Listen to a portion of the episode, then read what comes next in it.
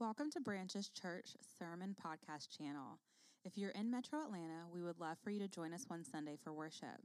If you would like more information on upcoming events, service times, or to get in touch, please visit our website, branches.faith. Here's the message from this past Sunday. God bless. the uh, person handling the screens in the back know that Matthew 8 is not in there. It's a recent addition. Um, so if you start looking for that on the screen, it's not going to pop up.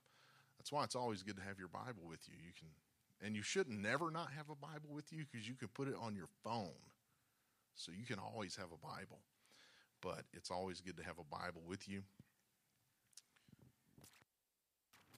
I want to preach today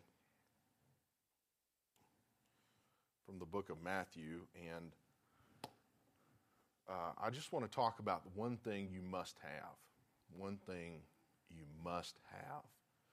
And uh, how many of us will admit that uh, seems like a lot is going on in, in our worlds? And I say our worlds, I mean it can be in the world, it can be in your world, it can be what's going on in your life. It just seems like there's a lot going on. And I want to talk about the one thing you must have. John was a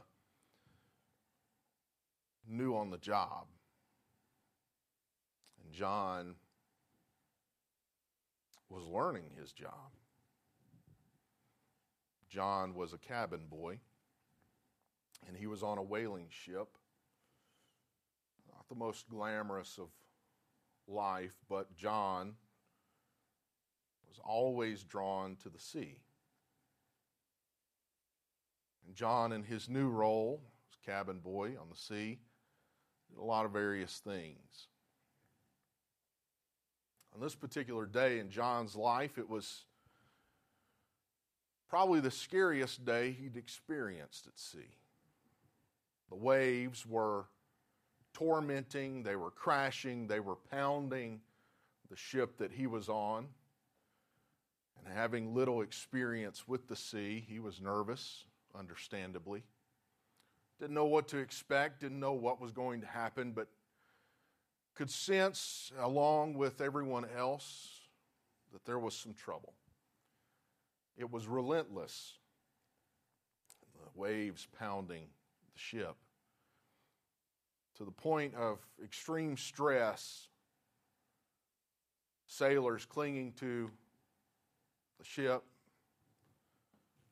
orders being thrown out, things being done, loads being lightened, trying to keep the ship upright, trying to keep it balanced, trying to keep it not so thrown by the waves this day. And a curious command came from the captain, John. Go to the bow of the boat. Take the most valuable thing we have on this boat and start pouring it over the side. John thought for a little bit this is what we're here for. This is what we came out here for. Why would we discard it so easily? I understand lightening the load of the boat, I understand trying to make the ship ride a little higher in the waves. But why would we pour out the most valuable commodity, the thing we're going to get our payday on? But without questioning, John took the oil and he began to pour over the bow. It wasn't long till another sailor joined John in his pursuit, bringing barrels of oil, pouring, pouring, pouring the oil over front of the boat. As John did that, he began to notice that maybe the boat was getting lighter, maybe it was riding higher in the waves, but it seemed like everything would smooth, a little bit smoother. You look ahead, he could see the same waves coming at the boat, but the boat just didn't take the same impact, and the waves that beforehand were crashing upon the boat and they were clinging to for dear life those waves would hit, but they would never break. They would never sweep over. They would never crush the boat. The boat got a little bit smoother.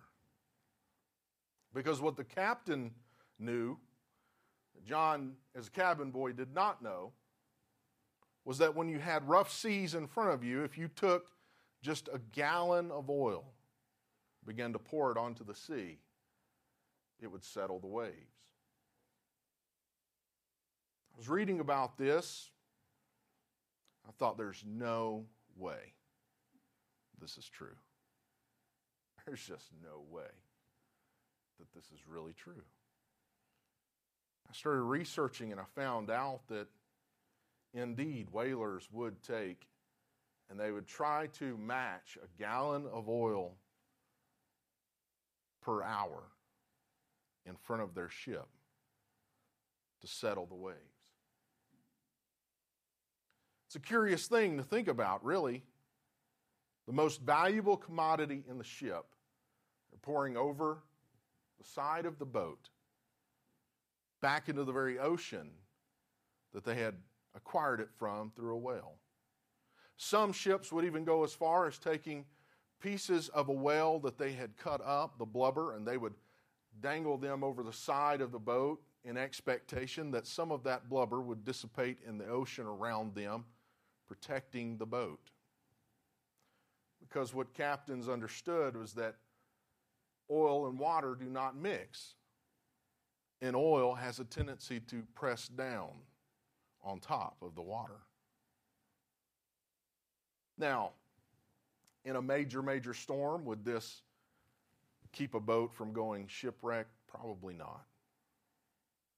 But on days where the sea was relentless and the, the waves just kept coming, the one thing they needed was to put oil on the waves.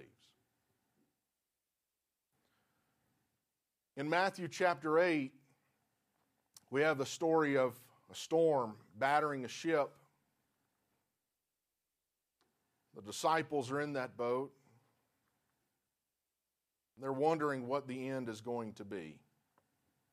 They're terrified, they're scared. And finally, whenever they've come to their wits' end, they call Jesus up out of his slumber in the bow of the boat. They say, Can you not see? The boat is being covered by the waves, but you've been asleep. Lord, save us. We are perishing. Instead of a kind word or encouraging word, Jesus instead rebukes them. He says, Why are you fearful, you little faith? And then he arose and rebuked the winds, the sea there was a great calm. Jesus was showing that he is the king over the storms. He is the one in control of all of the elements. He was proving who he was. He was God manifest in the flesh. But I think it was also more than that. The most valuable thing they had was there in the ship. And I want to talk to someone this morning and I want to tell you the most valuable thing that you can have in your life is Jesus and what he offers. And it's not just Jesus, but if you read Scripture and you study Scripture, the oil is a representation of what Jesus gives the baptism of the Holy Spirit. Peter said, This is Jesus now pouring this out on all flesh. He tied that together with the Spirit, with the oil, all of those things come together, the most important thing you can have in your life, and the one thing you must have, is you have to have the oil that God offers. You need to have the baptism of the Holy Spirit. And there's a reason that God chose oil to represent His Spirit. It's not just because uh, of any specific theological thing, but it's because oil was very valuable, but oil was also very, very accessible. It was something that anyone could put their hands on. And right now, what God is trying to do in this world, He's trying to draw people toward Himself so that He can give them something that is super accessible to all of us. It doesn't matter who you are, it doesn't matter where you are, it doesn't matter what you're going through. God offers the same thing to you that he happened to that he offered on the day of Pentecost in Acts chapter 2. He offers to you the same experience. He offers to you the same valuable thing and it can play a major role in your life and take all of the storms of life and the seas crashing against your ship and he can smooth everything out. It can make life more than what it is. I think about some of the things that people go through, and I know I would never and could never face those things without God on my side. I have to have God on my side. In the parable of Matthew 25, Jesus gives us the parable of the wise and the foolish virgins. Now, I've heard this preached a multitude of ways.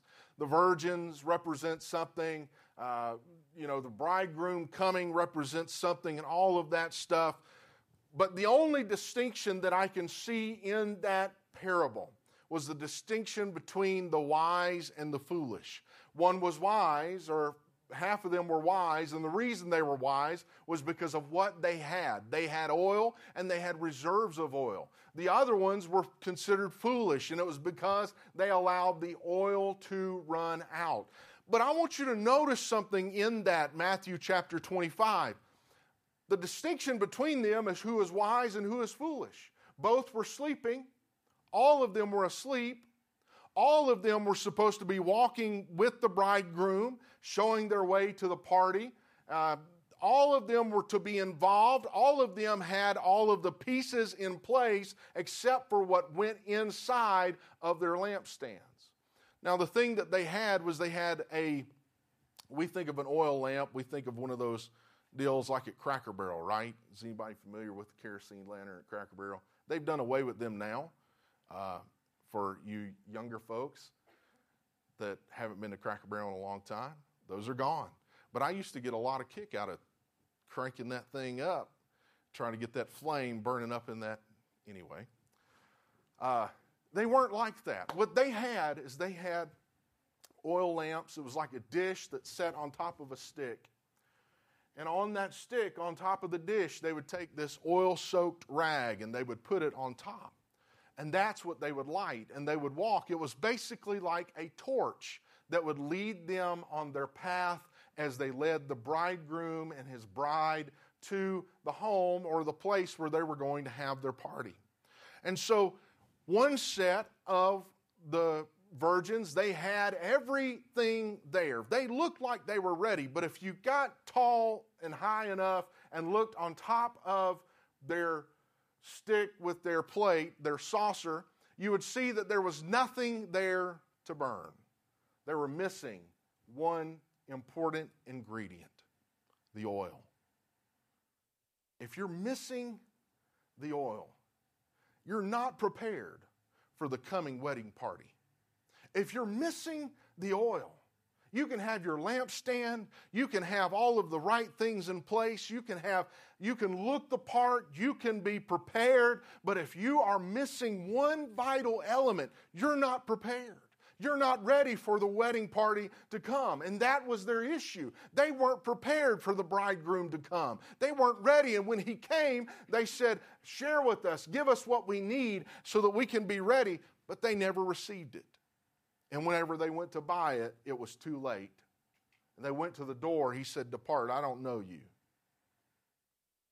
They had all of the pieces in place, but they were missing the most essential necessary thing the oil. And in your life, if you're missing the Spirit of God, if you're missing the baptism of the Holy Spirit, you're missing on one of the most essential elements that God has and has prepared for us for dealing with this life and not just dealing with this life, but be prepared to leave and go into the next life. That's what it's all about. It's not about the virgins, it's not just about the bridegroom. All of those things are set in place, but the distinction is between who has and who does not have. And I don't say that to diminish anyone if you've not experienced the baptism of the Holy Spirit. That's not what I'm trying to say. What I'm trying to say is you need to pursue God until you get a hold of the most necessary thing that you need in your life, and that is the oil. Consider what the oil represented for them, for these people. Anyone who heard this parable, they knew the value of the oil because burning that oil was used to light a path. They also understood that that oil could be used for heat. There was even oil that would be used as a perfume. There was oil that would be used to polish items that were valuable and had become dusty and grimy and dingy. In the parable of the Good Samaritan, the Samaritan has oil, and the oil is used as a healing agent poured into the wounds of the man found on the road. The oil represents everything in Scripture. Oil was used by servants when a traveler or guest came into their home, and that servant was to take that oil and was to find that guest and massage that oil onto their feet. It was refreshing for their journey. Anytime the oil was mentioned, people understood what it meant. It under, they understood that it meant a refreshing, a replenishing, a strengthening. It meant protection. People in the East did not go anywhere without oil. Every traveler would have on their belt a horn of oil, or they would have a gourd filled with oil. And the reason was because they needed that oil. They would rub it onto their exposed skin to protect them from all of the elements. The sun beating down on them. Rub a little oil on it. Now we think of sunbathing oil, but they were using it as protection. I went golfing, or not golfing, I went to hit some golf balls yesterday with my daughter. She's gotten very interested in, in golf, and we were getting ready. We loaded up the golf clubs, and she said, do we have sunscreen? She's kin to her mom. Because I do not ever think about no sunscreen. But I told her, I said, I, I have some in my golf bag, which it never comes out of my golf bag. This is why I'm always red. Anyway, they didn't use it, they didn't have sunscreen, so they used oil. And they would rub oil on themselves to protect them from the wind and the sand and all of the elements. So, oil throughout Scripture represents the Spirit of God, it represents the baptism of the Holy Spirit. God used oil because one, it was common, two, it was so necessary, three, it was valuable, and it was something that everyone could get access to. Notice again that the parable is about those who had and those who did not have the oil. Romans 8 and 9, Paul wrote it pretty clearly. He said it like this But you who are not in the flesh, but you are not in the flesh, but in the Spirit, if indeed the Spirit of God dwells in you. Now, if anyone does not have the Spirit of Christ, he is not his. That is the definitive mark of who is his and who is not his.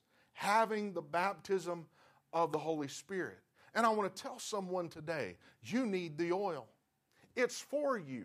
God has it for you. It's accessible. It's something that you can get your hands on because He's giving it out as a gift. And let me tell you what the Spirit of God will do in your life. Just like the oil that Jesus talked about, it'll be light in your life, it'll be light in dark times. The Spirit of God can be light your way, shine a light on your path, take you in the right direction. That's what the oil represents. Not only that, but in a cold cold season, and we all go through them. The light not only burns bright, showing us a way, but it gives off some heat in a cold season. The Holy Spirit will take your life that stinks, and because it's a perfume in life, it'll make your life that stinks smell sweeter. And how many of us will admit we go through some stinky times in life? Life can just stink sometimes. There's other words I'm thinking of that probably wouldn't be appropriate to use while I'm preaching right now but the Spirit of God. But the Spirit of God. The Holy Spirit can take all the grime off of your life. It can bring the shine back to something that you thought has lost its value, something that can't be recovered. The Spirit of God can do that. The Spirit of God can bring back a refreshing into your life like you've never experienced before. But you have to have it. You have to get your hands on it. But I have great news for you today. He's giving it out, He's pouring it out. He paid the price so that you could have it just like the Samaritan pouring oil into the wounds of the man on the roadside, the Holy Spirit will heal the wounds that life gives you. And how many of us will say life can wound you sometimes? Life will wound you. I was a teenager and I thought life could wound me. And not to diminish teenagers, trust me, you're wounded. You've probably been wounded by some things in your life. And there were times I thought he could never get worse than this. And then I got in my 20s. And I thought it could, there are times that never get worse than this. And guess what? I hit my 30s. I know, that's real encouraging. Everybody in their 20s right now is going, it gets worse.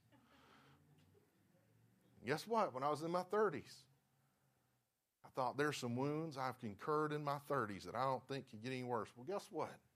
I'm in my first year of my 40s. I got a whole decade to go. And when I hit my 50s, I may think there's no more wounds. Oh no, there's more. There's more. There's always something that's going to wound you in life. But if you've got the one thing you must have, the one thing that is necessary, the one thing that He intends for you to have, there are wounds that life gives you, but He won't leave you wounded. He's given you the Spirit of God to pour into those wounds and be healed up. There is a balm in Gilead if you'll just apply it. The Holy Spirit is your rest and refreshing. That's what Isaiah 28 and 12 says. This is the rest with which you may cause the weary to rest, and this is the refreshing. That's it.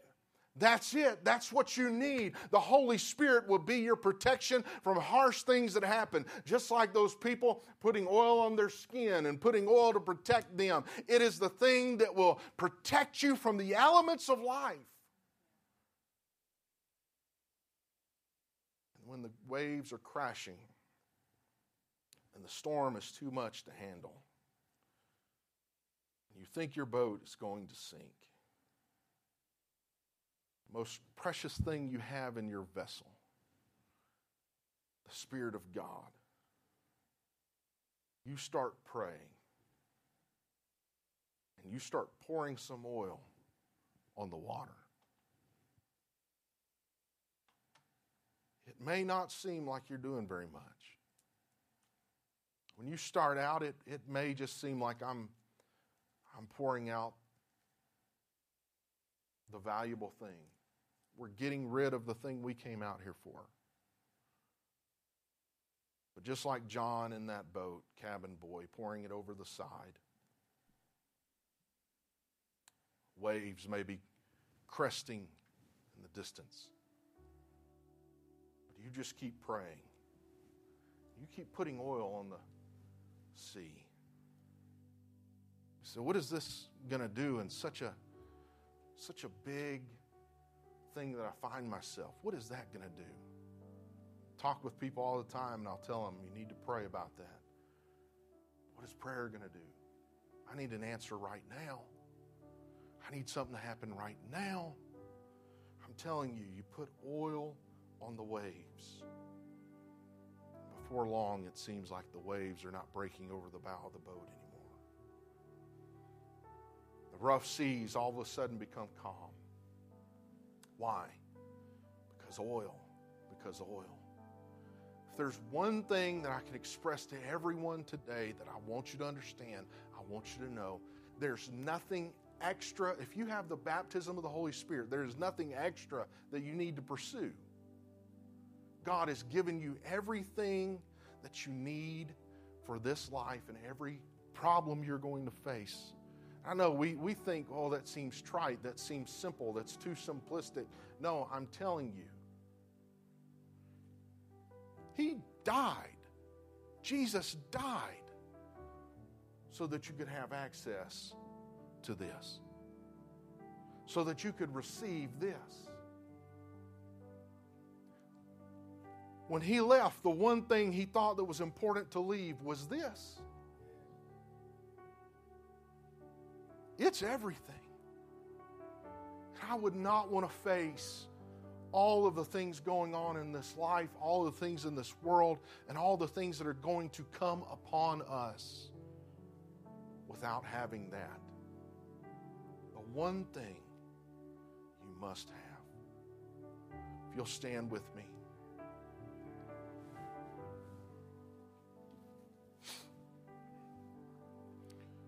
I know I, am your pastor. I'm a pastor. I'm supposed to be a theological guru.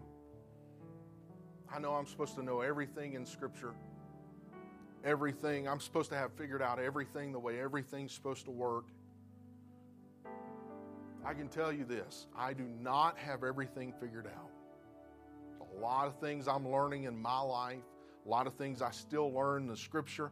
When I read, I learn something every time. I can't tell you how God does everything. It's the mystery. That's the mystery. I can't tell you how He's going to make everything that is an issue right now in your life better than it is. I can't tell you that. What I can tell you is there is one thing that He has given, and He's given it to everyone who wants it if you just ask. If you don't have it, you just ask. He'll give it to you and He won't leave you wondering if you have it. He'll let you know when you have it because you'll speak in tongues just as they spoke in tongues in Acts chapter 2. It's the same experience, it's the same sign. And He can give you everything that you need for whatever you're facing right now. You say, but I, have been in church a long time and I've been trying to deal with this problem a long time. I'm not minimizing that. I can't tell you how. I can't tell you when. I just know that He has given everything that we need for eternity whenever He gave us the baptism of the Holy Spirit. And it's the one thing you must have. You must have. You need it. You need it. Lord, I thank you so much for people that are gathered here today, hungry people. God, we're thirsting and hungering after righteousness and after everything that you have for us, Lord. We don't have all of the answers. We we're humbled enough to say that we do not know. But God, we ask God that everything that's going on in our lives and our world, all of the stuff, the waves that we feel bashing against us in our boats. God, I pray in the name of Jesus Christ, Lord, that you would help us to understand, comprehend what it is you're trying to do in our lives and help us. Help us to know and have faith and trust that you are guiding everything that is going on. And that if we'll just go into your throne room and begin to pray. And God, get our hands on the oil that you so generously pour out, that we can apply it to every situation. We can apply it to any circumstance, and it will be effective. Lord, I praise you and I worship you today, and I thank you, God. I thank you for what you're doing. Thank you for what you're doing in our lives and in Branches Church, God. And Lord, I pray, God, that you would help us. Open our eyes today, Lord, in the name of Jesus Christ. Amen. Amen. Amen. I'm talking to someone this morning. I don't know if you're here in this facility, I don't know if you're watching online, but you have been facing something, storm in life. And you're not sure that your ship is going to stay upright. You're terrified at what's going to happen. And I'm talking to you this morning. God has for you a gift that will take that you can take and put into any circumstance that you're facing. And it may just bring comfort, it may just be a touch. There are times when I pray and God, He doesn't answer the way I think He should answer. How many of us will admit that God does that? We're bold enough to admit we pray with our answer and God doesn't follow it. I heard a few chuckles. Everybody else is too scared to admit that we pray with our answers and God doesn't follow our directions. Sometimes I pray and I say, God, this is what I want you to do. And He doesn't do it. But I always know that whenever I do pray, He does something. Last year, whenever it was really tough and everything was getting tight and I was nervous, I'd pray and I didn't have no answers. I pray, God, give me the answers. Let me tell people what's going to happen. I don't know if that was pride or not. But whenever I'd pray, the only thing God would say is like, it's okay, I've got it under control. A little pat on the back. I'm going to end with this. Sometime back, Wyatt and I, I can't remember what we were doing. We were doing something, and he kept giving me instruction on how to do it. For those of you who don't know, Wyatt is 14, which is the age of instruction where they instruct their parents what they need to do and how they need to do it. And I finally looked at him. I said, I've got this. I can handle. Do you think I can't handle this? I can handle this. You know, I'd gotten to that stage. And I walked away from that, and God kind of gave me one of those little elbows. So that's the way you do me sometimes. I just want to say, I've got this. I can handle this. Quit telling me what to do. Let it go, Lane. I've got control. I'm telling somebody today, God has given you what you need. You just need to pour some oil on it. Pour some oil on it. Pour some oil on that wound. Pour some oil on those waves. Pour some oil on that situation. Pour some oil on for your protection. Pour some oil on. God has given you what you need. Lord, we thank you today. We praise you. Hallelujah, hallelujah. I want to ask our church family, if you would, to gather around the front. Let's present our prayers to God. Let's entertain His presence. Give Him an opportunity to speak to us. Maybe you have a situation in your life that right now you're like, I do, I need to apply some oil to that. Maybe you have a wound in your life that you need to apply some oil to. Maybe, just maybe, you're one of those that I was talking to that you've not received the gift of the Holy Ghost yet and you desperately want it. I want to invite you to pray. If you enjoyed today's sermon or have questions and would like to connect with Pastor Lane, you can find us on our website, branches.faith. Thanks for listening.